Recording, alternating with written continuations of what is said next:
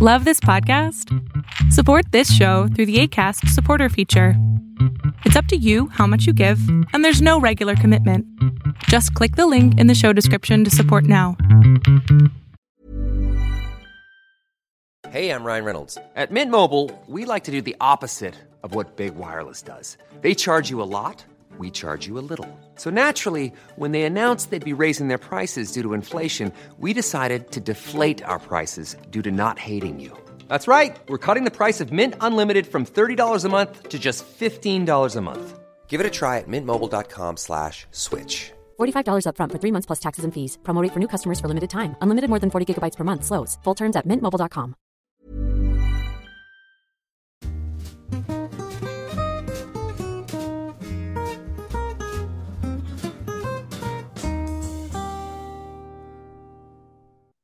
Hey friends, welcome to the Tennis and Bagels podcast. Today is just me and Owen. Uh, our good friend Vansh is actually um, working at the U.S. Open right now. He's not at New York, but he's uh he's doing some work from home uh, remotely, uh, and it's a dream come true for Vansh. So congrats, Vansh! I know it's something that you've worked really hard on, and uh, yeah, it's it's sad that you cannot be here right now, but you're you're making some good money working with tennis. So the dream.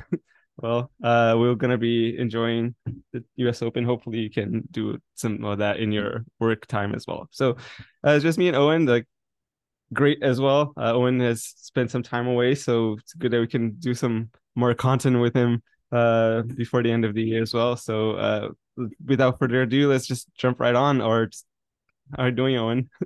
Uh, I'm good, thanks. Uh, I'm I'm glad we're doing this, and uh, yeah, very happy for Vansh. Uh, he's going to do great work. Um, and that now makes uh two out of the three of us that have gotten tennis jobs, right? Uh, It's true. just just one missing. Uh, do you know who that is? Uh, it's probably one of our guests. no, I'm just kidding. Yeah, you're gonna get one soon. Thanks. Yeah. Uh, yeah, I'm not holding my breath, but thank you. No, okay. Um, but yeah, excited to break this down. I think um, I don't think either the men or the women have like an obvious favorite for the U.S. Open here, so it'll be fun to kind of get into it and give some predictions. Yeah, I mean, I think we can start like right off with the men's, just because it's probably the uh, the easiest, like the most, um, the one that has like the little the least secrecy in who the favorites are. Yeah. Um, and we're obviously looking at Djokovic and Alcaraz. We have Djokovic coming back for the first time in the U.S. since 2020. Uh, when he had the 2021, I think. 2021. Yeah, true that he played the Medvedev in the finals. Um, so yeah, excited to see that again. Like how he's how he's gonna manage uh, Arthur Ashe. Like it's he's no uh he's no um rookie when it comes to that crowd. So uh, and we know like the rowdiest ones when Roger Federer played him, and like in those two times, uh, 10 and 11, that was quite ridiculous. So it's not something that we're expecting it's going to like rattle him too much, but who knows? Uh, maybe 24 is going to be on the line and something's going to happen. Um, and the obvious other guy, uh, Carlos Alcaraz, who honestly surprised me very much in Cincinnati. I thought he was just going to be like dead. I thought it was going to be like three and four for Djokovic in that final. Like to even think that he had match point and made that like an almost four hour contest is beyond like my my imagination. Like this is every time that I'm trying to like playing down like Alcaraz's expectations, he just pulls it like right back up because I'm like, okay, no, this guy has something special. It's like I'm just I'm just thinking like there's no way like Alcaraz and hardcore Djokovic is gonna smoke him. He's a lot fresher. Alcaraz is a lot more tired, maybe emotionally even because of the Wimbledon win. Like he's just trying to get on his feet for the U.S. Open and whatever. he almost wins the thing. It was unreal. Like I couldn't even believe that. Like so, yeah. Like and right now, like I can't. Even though the U.S. Open is longer, is best of five, no Djokovic, all that dynamic. He cannot really afford to go like I don't know, I don't know, like 20 hours on court before facing Djokovic, unless Djokovic kind of spends the same amount of time, then he's kind of have a, shot in that regard. But it's definitely different, uh, a landscape. But still, I I don't have much of a doubt that Alcaraz can do that again. So yeah, Yeah, and I I mean everyone says that these two are the obvious favorites. I, I kind of want to take it one step further and say like I have a really really hard time saying that anyone else could even like disrupt that final. I mean, or and I have an even harder time like picturing someone besides those two eventually lifting the trophy because we talk about other contenders. feel like the obvious ones are uh Medvedev and Sinner, right? Um Yeah. Medvedev can't beat Alcaraz and Sinner isn't going to beat Djokovic. So even if Sinner somehow takes out Alcaraz, I think they would meet in the quarters. He's not beating Djokovic in a final. And if Medvedev somehow takes out Djokovic, he's not beating Alcaraz. I think uh, Alcaraz just destroyed him at Wimbledon, and that felt really conclusive. Um, so I think for either of them to win, they would need to beat, you know, one of them who they'd already be an underdog against, and then they would need the other one to lose um before they face them and those two things in conjunction seem really really unlikely uh, so i have no issue saying um Djokovic and Alcaraz are 1A, 1B, or 1B, 1A, yeah. however you want to order it. And everyone else is like three or four levels below yeah. that.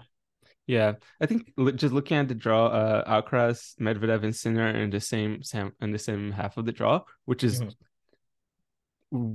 A blowout of a draw. Like the draw is like packed with just big names. Like Djokovic's half is a lot like simpler, um, yeah. in general. Um, but the the only other thing that I can see happening here is like Medvedev, uh, Sinner taking out Alcaraz in the quarters, and Medvedev takes out Sinner in the semis, and then Medvedev has a chance against Djokovic, even though it's still like a pretty underdoggy, like especially the way Alcaraz has been playing.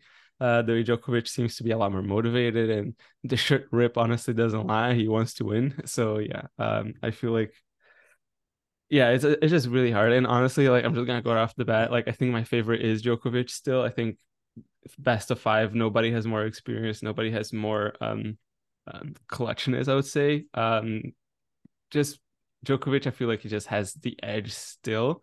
Um, but again, as I said, Jack Alcaraz keeps like elevating like his game all the time. So uh I give the edge to Djokovic. I don't think he's like a heavy, heavy favorite. He's always been like over the years, um, over the past like maybe like three or four years. Well, it, it's funny. Like, I don't know if he's ever really been like a heavy, heavy favorite at the U.S. Open yeah. because like his track record is kind of bad there. Yeah. Um, but to be fair, weird. yeah, to be fair, it's his own fault. it's not like well, yeah. it, it is. But like, and it's weird to say about someone who's like a three-time titleist at the U.S. Open, but he is he has more weird losses there than he has at the French Open. Um, you can go through and like count through the years, like. So first of all, like his first title, 2011, he shouldn't even have won because Federer was up two sets on him in the semis and then had the two match points. So like, you know, he pulled that out. It was amazing, but he was very close to not winning that title. Um 2015 you would uh that was his absolute peak. Federer still pushed him pretty hard in the final. Four sets could easily have been five. And then 2018, that was probably his most comfortable title. Um he was in trouble in like his first two matches. Um like round 1 and round 2, he um I think one of them against Fucsovics they split the first two two sets, and then he almost went down like a double break in the third. So anyway, my long-winded point is um. Djokovic and the US Open do not mix that well. Um he lost to Nishikori there in 2014 in the semis. He um you know 2016 final. I think he had an elbow issue, but he was up a set on Wawrinka and he lost that. He's lost uh he's a one and two against Nadal there. And um, you know, Nadal is great, obviously, but like that rivalry on hard court traditionally really favors Djokovic, so that's not great. Um, what else? I mean, 2021, like, yeah, he made the final, but he needed to get through that draw more easily than he did because when by the time he got to the final, he had nothing left, and Medvedev kind of starched him. Yeah. So I think like my one issue with calling Djokovic the favorite is just like it feels like something's going to go wrong for yeah. the U.S. Open because it that always happens. Yeah, um, it's it's honestly just kind of like you look at the draw, like especially 2020 when I think about it, it's like okay, now what sort of black magic is going to happen that Djokovic isn't going to win again? Like it's it's as you said, like it, it's almost like freak accidents or just like Djokovic like having weird losses. Maybe because of the end of the season, he's also a bit cooked. Uh, maybe he's a little bit fresher this year. He's sort of like managing his schedule even more like glaringly around the Grand Slam. So I think he, he would want to be as fresh as possible. And I don't know if he's gonna. And his draw is like really favorable to him. Like honestly, uh, I don't even see I mean, who knows? Maybe Felix Auger-Aliassime could come out out of the gates like being extremely like strong and like pushing him to five sets, like he did with Nadal at Roland Garros. Like I don't know, maybe yeah, maybe he's gonna maybe he's gonna play like some of the best matches of his season and do it. Like you can never really know like which Auger-Aliassime is gonna show up these days. Um, aside from that, like I don't see Tsitsipas doing much. I don't see Fritz doing much. Um, Rune uh Rune could do something, but he Yeah, would but need like not- awake an awakening essentially. So. Right. He's not developed enough to win. Yeah. Um, like I, someone's gonna take a set. That's the only thing I say Yeah. with confidence because someone always takes a set. Yeah. Um, but yeah, he's uh I mean, besides injury, like nothing's gonna stop him from getting to the final. Yeah. Um, Yeah. So yeah, I, I don't even know. Like I, I think Alcaraz is definitely like the trickiest path, but being fresh, being 20 years old, I don't. He hasn't really hasn't been injured this year aside from the Australian Open, right? So yeah, I don't think so. M- maybe there was like a minor thing at some Yeah. point, but yeah. Um, Yeah. I, I think with him, the only tripwire is if he runs into Sinner, and if he just, and if he isn't at his best, then Sinner could beat him. But that like, I don't know. I I think he'd beat Sinner more comfortably than he did last year if they play again. And you know, Sinner is not like intimidated by that matchup. He always plays really, really well against Yeah. Carlos. Um, but kind of like we were saying before, I don't think that's going to translate into like title winning form. Like he's not. If he beats Alcaraz, he's not Yeah. going to sustain that for the semis and the final, and he's certainly not going to beat Djokovic. I don't think. Um, so yeah, I think. I I guess I could like. I guess if I had to say, I'd say Djokovic is the slight favorite because I feel like Yeah. Djokovic could only lose to Alcaraz, but Alcaraz could lose to, I guess, Sinner or Djokovic. Um, yeah, and, and then there's also that thing where uh, no one's defended the U.S. Open on the ATP since uh, 2008. So Yeah. Alcaraz has that to contend with. Uh, no one Sure. wins two U.S. Opens uh, in a row on the ATP. yeah, I think the the only the one thing about the the, the men's draw now that I'm, I'm I'm just looking at it like just quickly on their Instagram page and um I see a party pooper in it and Okay. I think Alexander Zverev could Oh. could make something out of his draw. Honestly, I think he can beat Sinner. I don't think he can beat Alcaraz, but I think he believes he can. So I think that's yeah. a, uh, if this happened, imagine we couldn't have like a Zverev Medvedev semifinal. and yeah.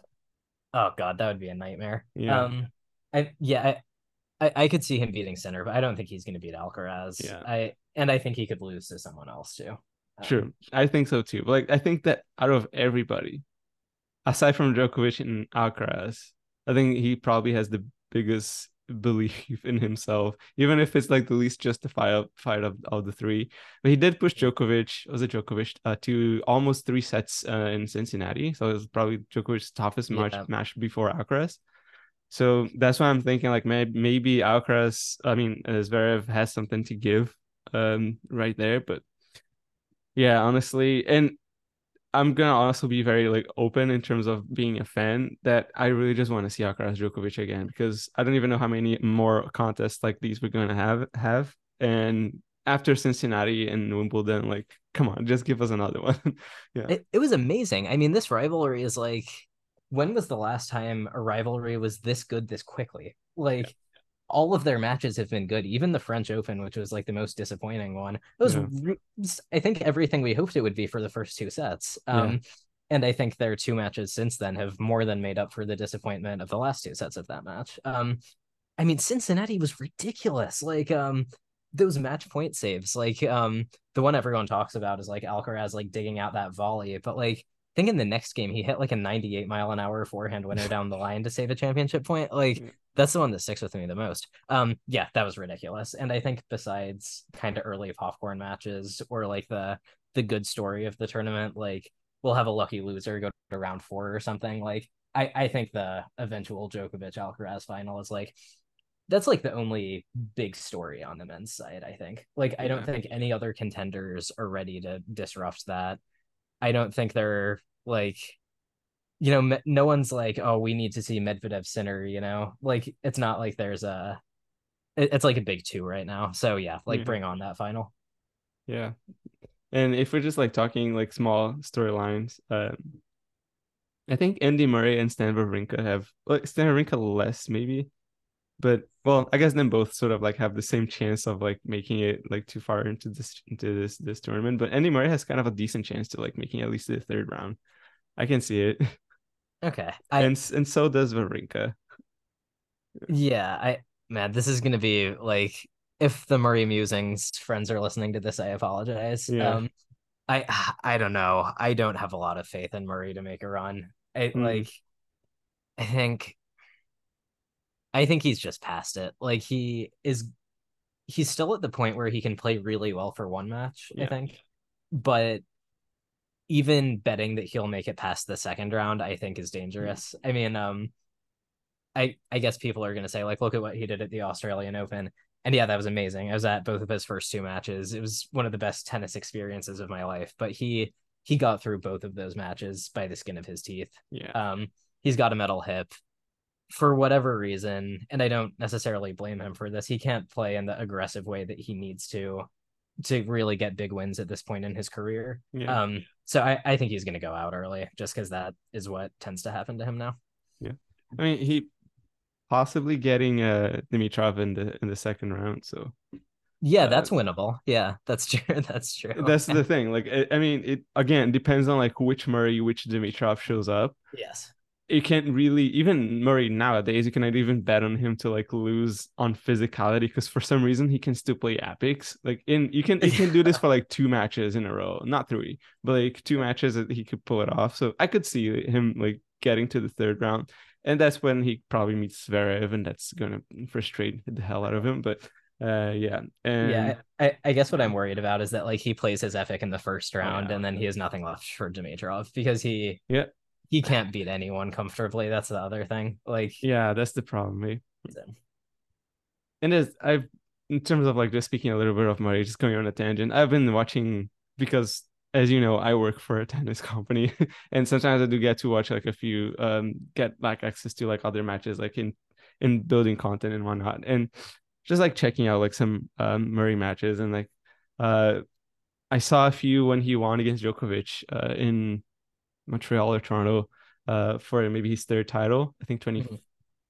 I want to say 15, but I'm not sure. Um, maybe 16. Uh, and uh, there isn't a lot of that changed. I think he's just he's a little bit slower nowadays. He's more erratic, but the essence is the same. Like he hasn't really changed much in his game, like ever. Like he did the most aggressive I've ever seen him play was probably U.S. Open 2012 when he was just like letting it rip with his forehand. Mhm. But that, apart from that, like he's basically always the same. So Yeah. maybe he maybe he himself like cannot really believe like why is my game that has always worked isn't anymore. Like something is like just hardwired in him to not really change it. But who knows? Uh yeah, maybe you're just right. Maybe he just kind of passed his prime and he's gonna announce retirement like maybe next year. Yeah, I don't know. n- no, I, I think you're spot on with that actually. Yeah. Like um did you see uh Star Wars uh Force Awakens? Yeah, Um you remember when Kylo Ren is like, I know what I have to do, I just don't know if I have the strength to do it or something? yeah, I feel like that's his thing. Like he knows how he should be playing, but it's like the years of instinct of like playing the same way. yeah. It he like can't override that almost, you know? It's like it's like he's a computer and it's running on like some code and now he needs to like update it, but like the code that's like baked into the computer isn't like letting him do that. Um Yeah. so like I, I think he genuinely wants to be more aggressive, but I think it's like yeah, I don't I think it's just like his body's not letting him or like Yeah. his mind isn't letting him something, but for whatever reason he's not doing it. Yeah.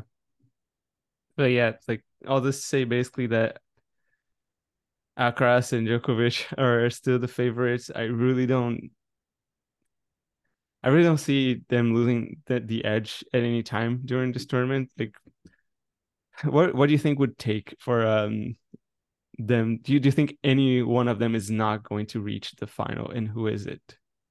Uh Djokovic I'd bet on making the final. Um I so Djokovic the thing that can stop him is like an injury. Um Alcaraz Sinner could beat him. Um that's it. Wow. That's just how Or, strong or an injury for him too, I guess. Yeah. But you know what's crazy? Like I just read at the ATP, um, Djokovic just needs to win his first round match to become number one again. So, I saw that, yeah. and it's like that's insane because like obviously like there's the Grand Slam race and whatnot, and Alcaraz right now is probably not focusing on number one because it's so out of his control that it doesn't matter at this point.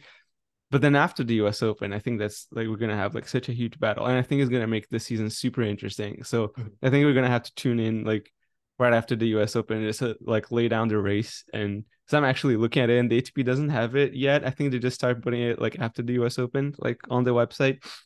Right now I have to go to the NATO ATP website, which I don't do. So yeah. Right. Uh, Yeah. But yeah, it should be interesting because Djokovic is de- is defending. He had like a Paris final and he won the ATP finals last year. Yeah. So um he's got more points. Um so yeah, I could see him getting it back at the US Open and then Alcaraz getting it back again. Yeah. Um yeah, should be fun.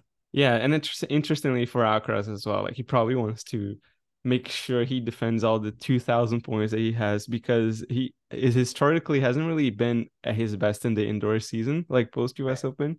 Historically, he has like two seasons under his belt, but still. Yeah. Um so it's it's just really going to be interesting. Like I think if we're lucky, we're going to have like a, another big final at the ATP finals this year and that one's going to decide number 1. I think it's always the greatest when this happens like if it's decided before it's it's fine but um if it's like a big battle like 20 2016 Djokovic Murray that's that's when it's at I think that's the coolest thing that could happen the ATP and my gosh they they would market the crap out of it so Yeah, Uh, yeah. good. Yeah. Should we move on to the women? absolutely uh, I was about to uh, suggest that so on the women's side we have the other youngster number 1 who defied all odds and just took the world by surprise in 2022 Iga Swiatek defending champion much less of a favorite though Yeah, I I think um where we have two favorites on the men's side, I think we have like three or four or five on the women's side. Like for me that for me it's five who I think can realistic have like a realistic chance at the title. I think you have Swiatek, Sabalenka, Rybakina, Jabeur, and Gauff.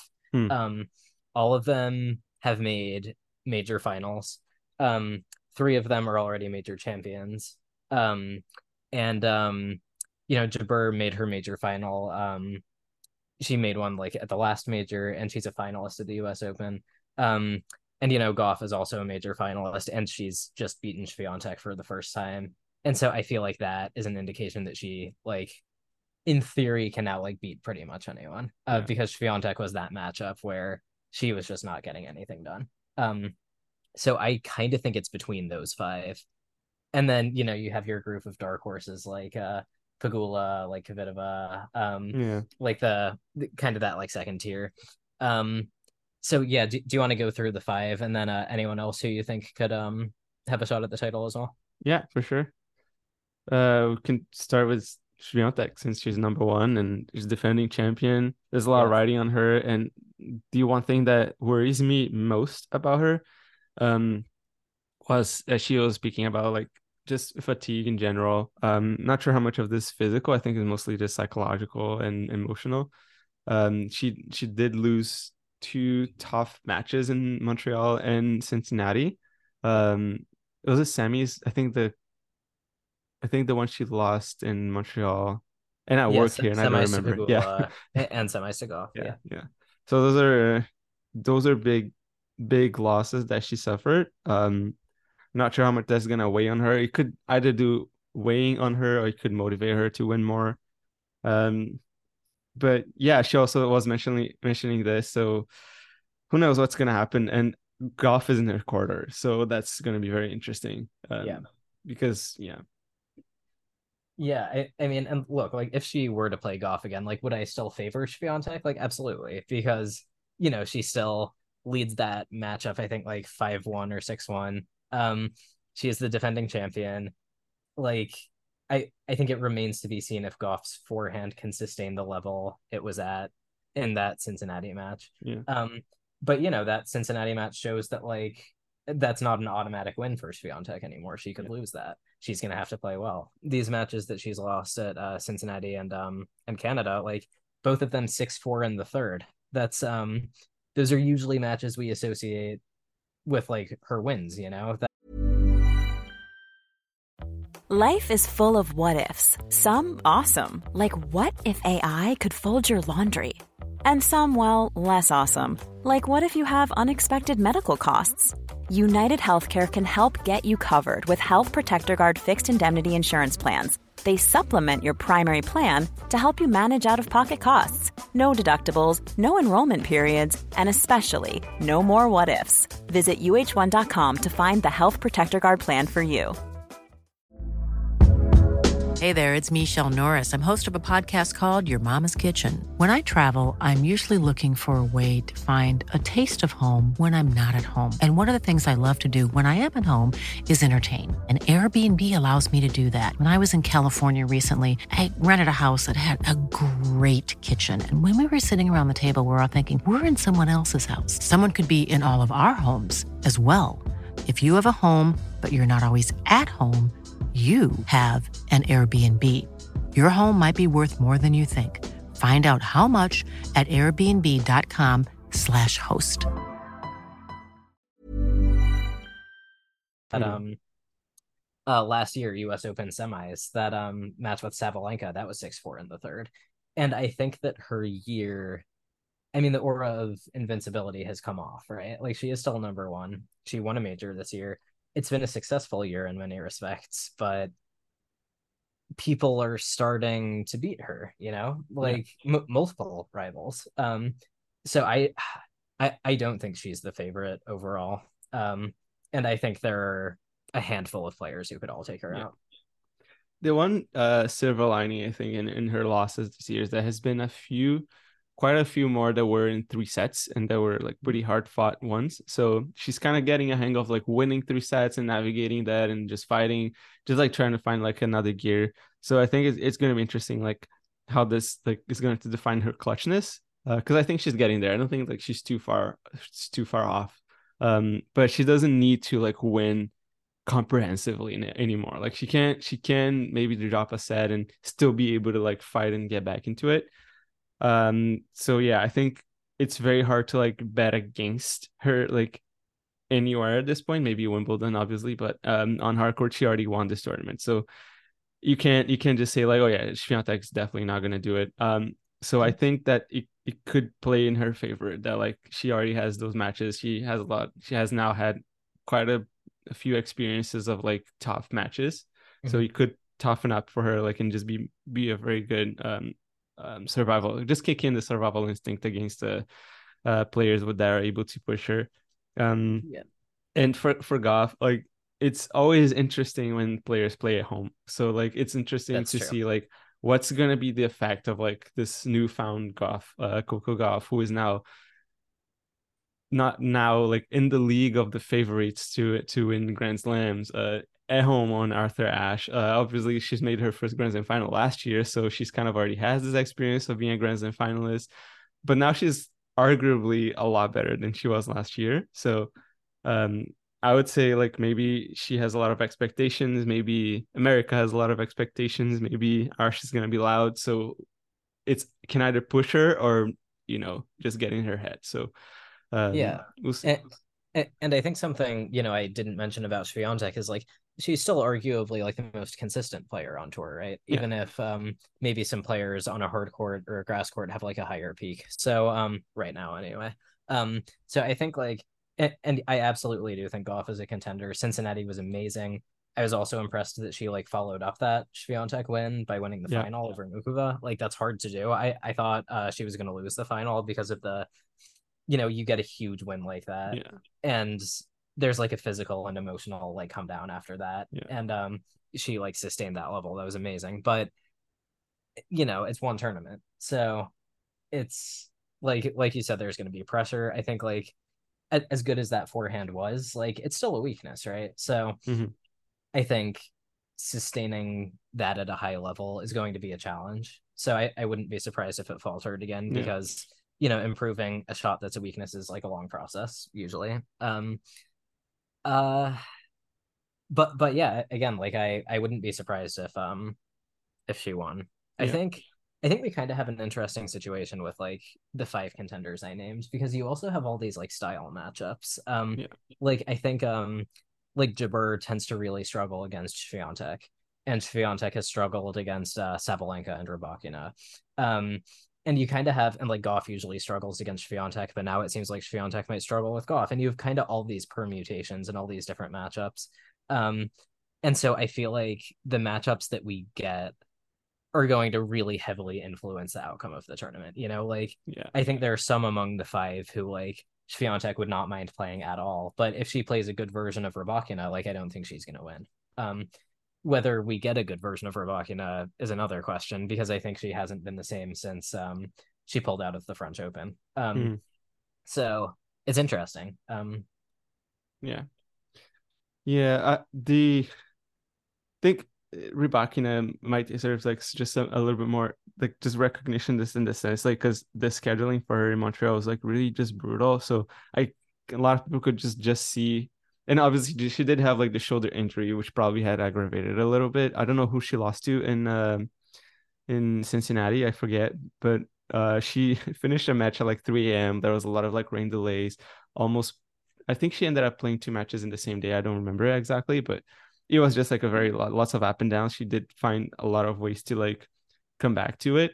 Um, so I think maybe because the Arthur um the US Open has like I think three courts there that have uh retract retractable roofs, and I don't see her playing anywhere like other than Louis Armstrong and Arthur Ashe. She's probably gonna get to her matches. So uh with a day of rest, I think I think is really ideal conditions for her to be able to like find the way to be able to you know rest and um play her best match like in in time like just to be able to be fit in time for her next matches. And also seven matches i think uh, of course like the, the the caveat being like being in best of three and not five so she doesn't have that much room for error in Mhm. each each match.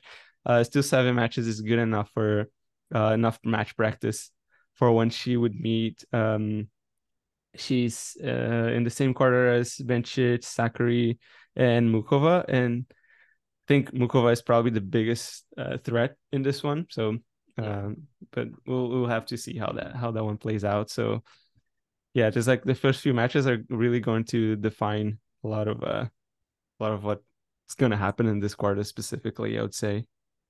Yeah, and uh, I I mo I'm mostly with you, but remember, um, w was it the Australian Open that had Rybakina out on like court 18 or whatever it was? Like, True. Yeah. So, uh, and you know, she's like done a lot more now. Like the ranking has come up. Um, but I, I don't know. I don't know if I would bank on her being on the show courts the entire time Hmm. because, you know, they might put Tiafoe. the unseeded Americans, not not even Tiafoe. Like he he'd like deserve it, you know, like unseeded Americans, wild cards, true. you know. So Tommy um, Paul. Tommy Paul and Um, Ash. well, I mean, Tommy Paul's like coming up, right? Yeah, he is actually really fun to watch. Like when his his as as I said on Twitter, like his his rivalry with Alcaraz has like come out of nowhere, and it's really good. It's like Yeah. what? Where did that come from? Yeah, but yeah, nice. I, I feel like my perception of him is like unfairly skewed because I I saw him play Djokovic at the Australian Open in the semis, Hmm. and I was so excited to go to the Australian Open semis, and then he just like could not e- make any impression whatsoever. So I feel like my perception of him is kind of unfairly colored by that. yeah, Um, but yeah, I mean, there's no arguing with uh he's the in the against Alcaraz. the way the way the draws are. um, Djokovic could face Tommy Paul in another semifinal for Oh, your geez. pleasure.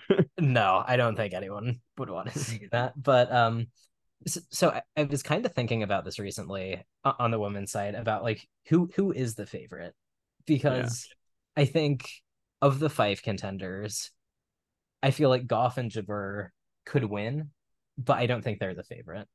Yeah, So I feel like it's between the quote unquote big three that we've been talking about.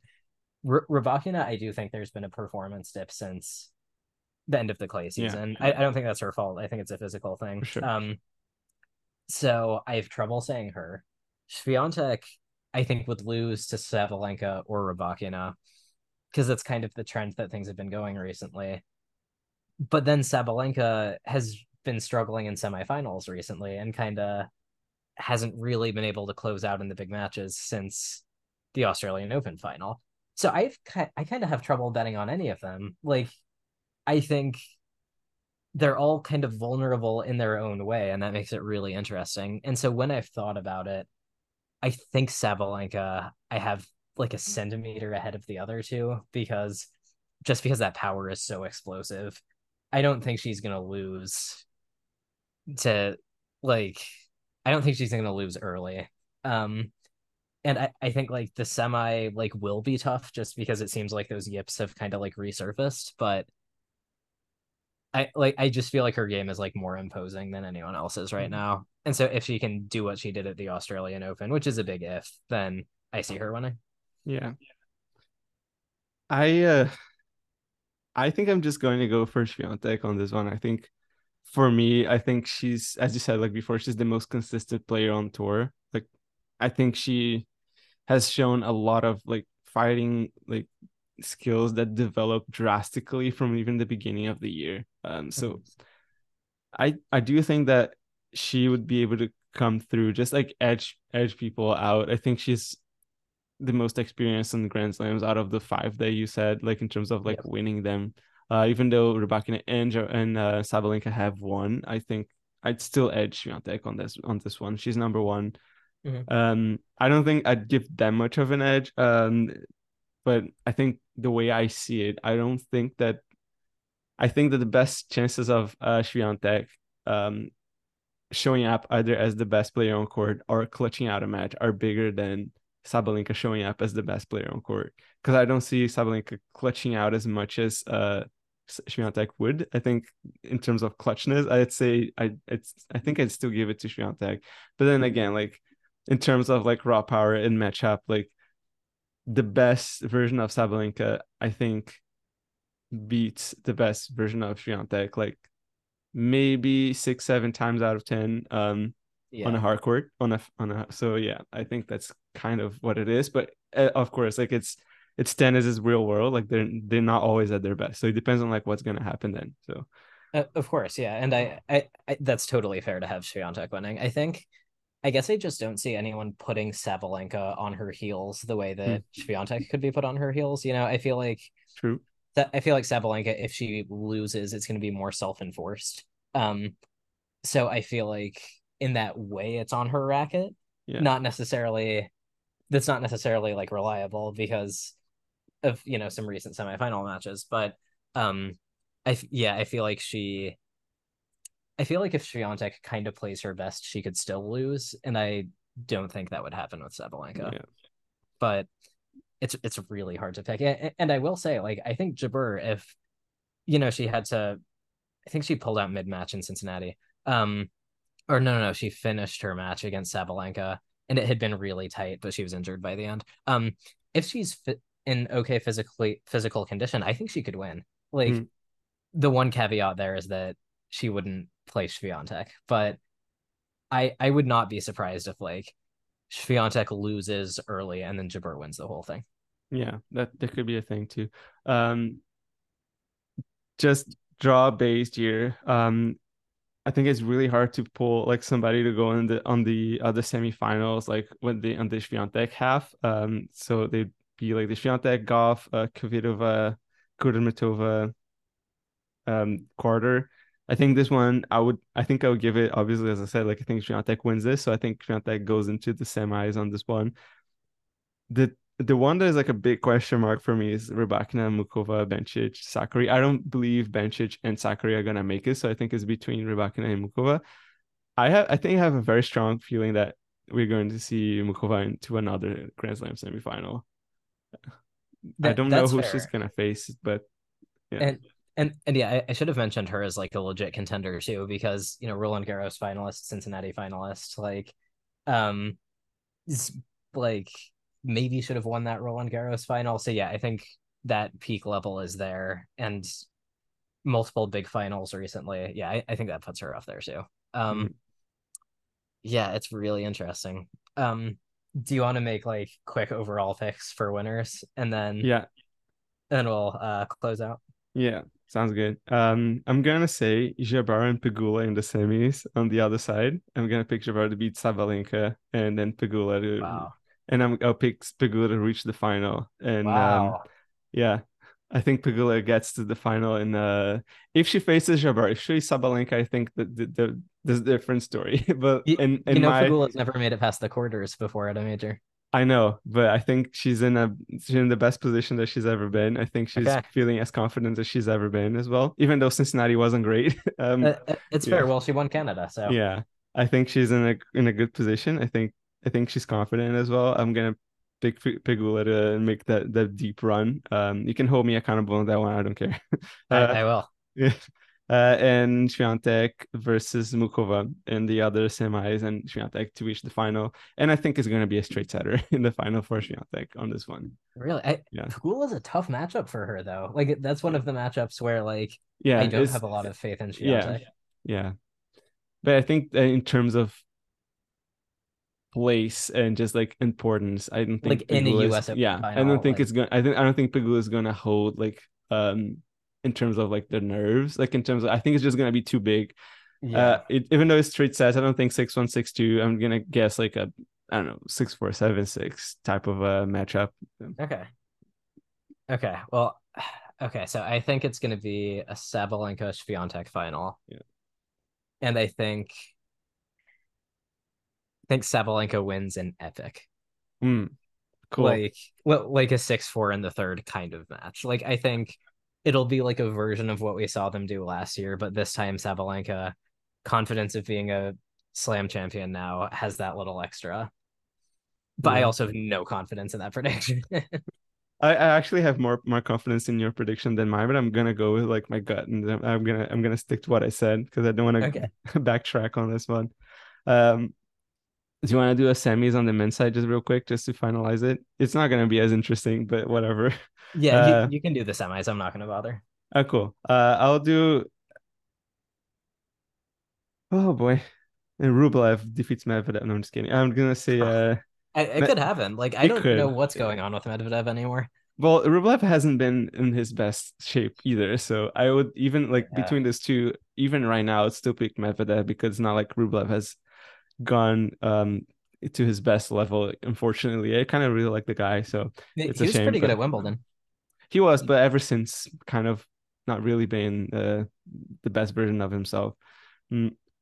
But yeah, I would say Alcaraz, Medvedev in the semis, straight sets for Alcaraz, maybe four. Uh, but yeah, and I think Djokovic, Casper Ruud. I think Djokovic Ruud in the in the other semis. Another Yeah, straight that, sets. that sounds right. Yeah. Like I think yeah. Ruud. I think Ruud beats uh, Rune still. Like even in the in the I quarters. so yeah, yeah. yeah. And I'm gonna pick between Alcaraz and Djokovic, bro. Who's the winner of that one? I'd say Alcaraz beats Djokovic in the in the final. Yeah, Wow. another, another but five you said. Djokovic was the favorite. But I'm gonna go against that. I think Alcaraz beats right. him. Yeah. I I think the same thing. I think like and I don't even really know why I think this. I, Exactly. I think, yeah. like, like I I don't fully trust Djokovic at the US Open. And I think like even with that Cincinnati win, I kind of think the matchup is more difficult for him at this point. Like it's he can peak and he, like he still has the higher peak. And so he can like come out and win the first set like 6-3, but I think in like a long a long match, maybe in the heat, like five sets and Alcaraz is learning all the time. Like you can bet that Alcaraz is already like he's not gonna have a hangover from Cincinnati. I don't Yeah, think exactly. mentally. I think he's already like looking at that match and sort of saying like, what can I do better? Mm-hmm. So let's see. I I do think we get the Sinner Alcaraz rematch. I think that's probably like an exciting four setter. Yeah. Probably with a few moments where you're like, oh, this could go either way, but Alcaraz wins that. Then we get the final. Is that Alcaraz in five again? Yeah. Is he Alcaraz in five as well? Mhm. Yeah. Oh my gosh, a rematch of Wimbledon, of course. Bring it on. Um, Yeah. I think, yeah, as as I said, like, and obviously, like, it, it, the hashtag the tennis tennis podcast all uses all the time, like, head not heart. not hard. Um, for me, it's hard all the way. I think Alcaraz, and not, and not saying that like I'm cheering for Alcaraz. It's just like the gut feelings. Like when I close my eyes and I see somebody holding that trophy, I see Alcaraz. So Yeah. I think that's what it Yeah, is. I'm too. I'm gonna go with my uh with my instincts here, which is not saying much, but it is something for me. So uh. Yeah, it's oh man, can you imagine if we got that? Like that would be like a Borg McEnroe situation almost, where like yeah. McEnroe comes in and wins like the Wimbledon final and the U.S. Open final. Like, man, And then Djokovic is retired right after. I so I was thinking, I was thinking this before he lost the Wimbledon final, Mm, but I was thinking if he won all four this year, he should retire right Yeah. after that because you're not like, you, know, don't even take the chance that you'll get injured. You, Yeah. that then he'd have 25 like there's just like no possible better way to end it um yeah like seriously but but now it's like he I, I don't know some, something about like the Alcaraz rivalry it's like he seems younger in terms of like the hunger Yeah. now um because like he wants to figure this guy out and like um oh man i'm so glad we have this it, i think the worst outcome for this tournament is um alcaraz loses to sinner or someone else and then Djokovic Mm. just sweeps everyone. Yeah. Um i think that would be that'd be a little tragic.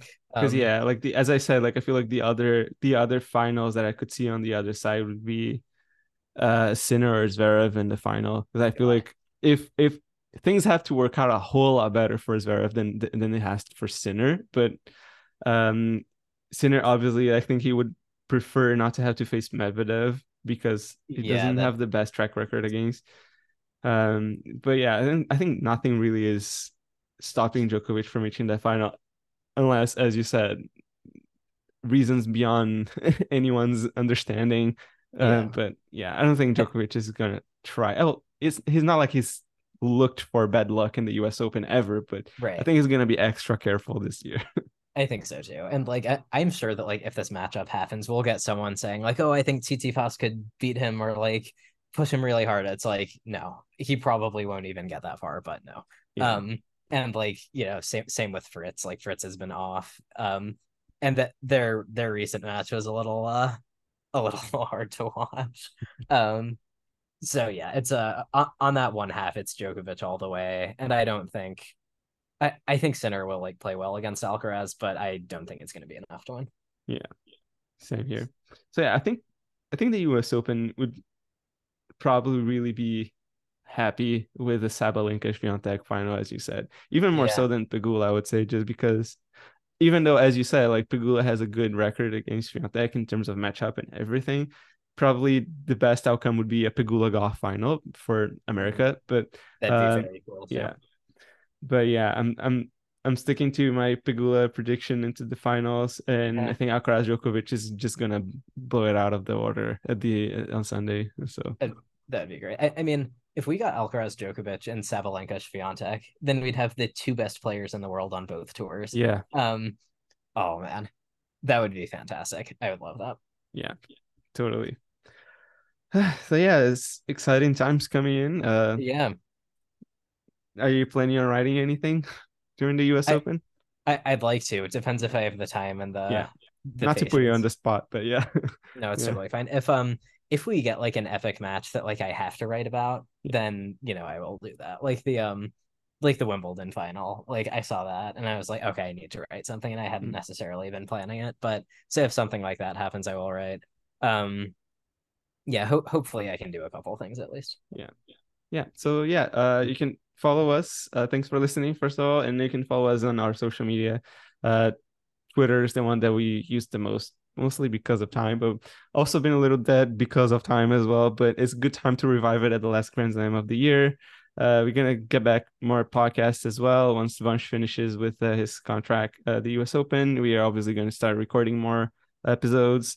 We'll see if he's going to be able to do a, a flink one, but we'll keep you updated. And uh, yeah, feel free to reach out to us. Um, you can also find Owen at Tennis Nation on Twitter, myself at Rolemberg Andre, and Vansh at Vansh V2K. And yeah, we'll see you there and enjoy the US Open. Bye.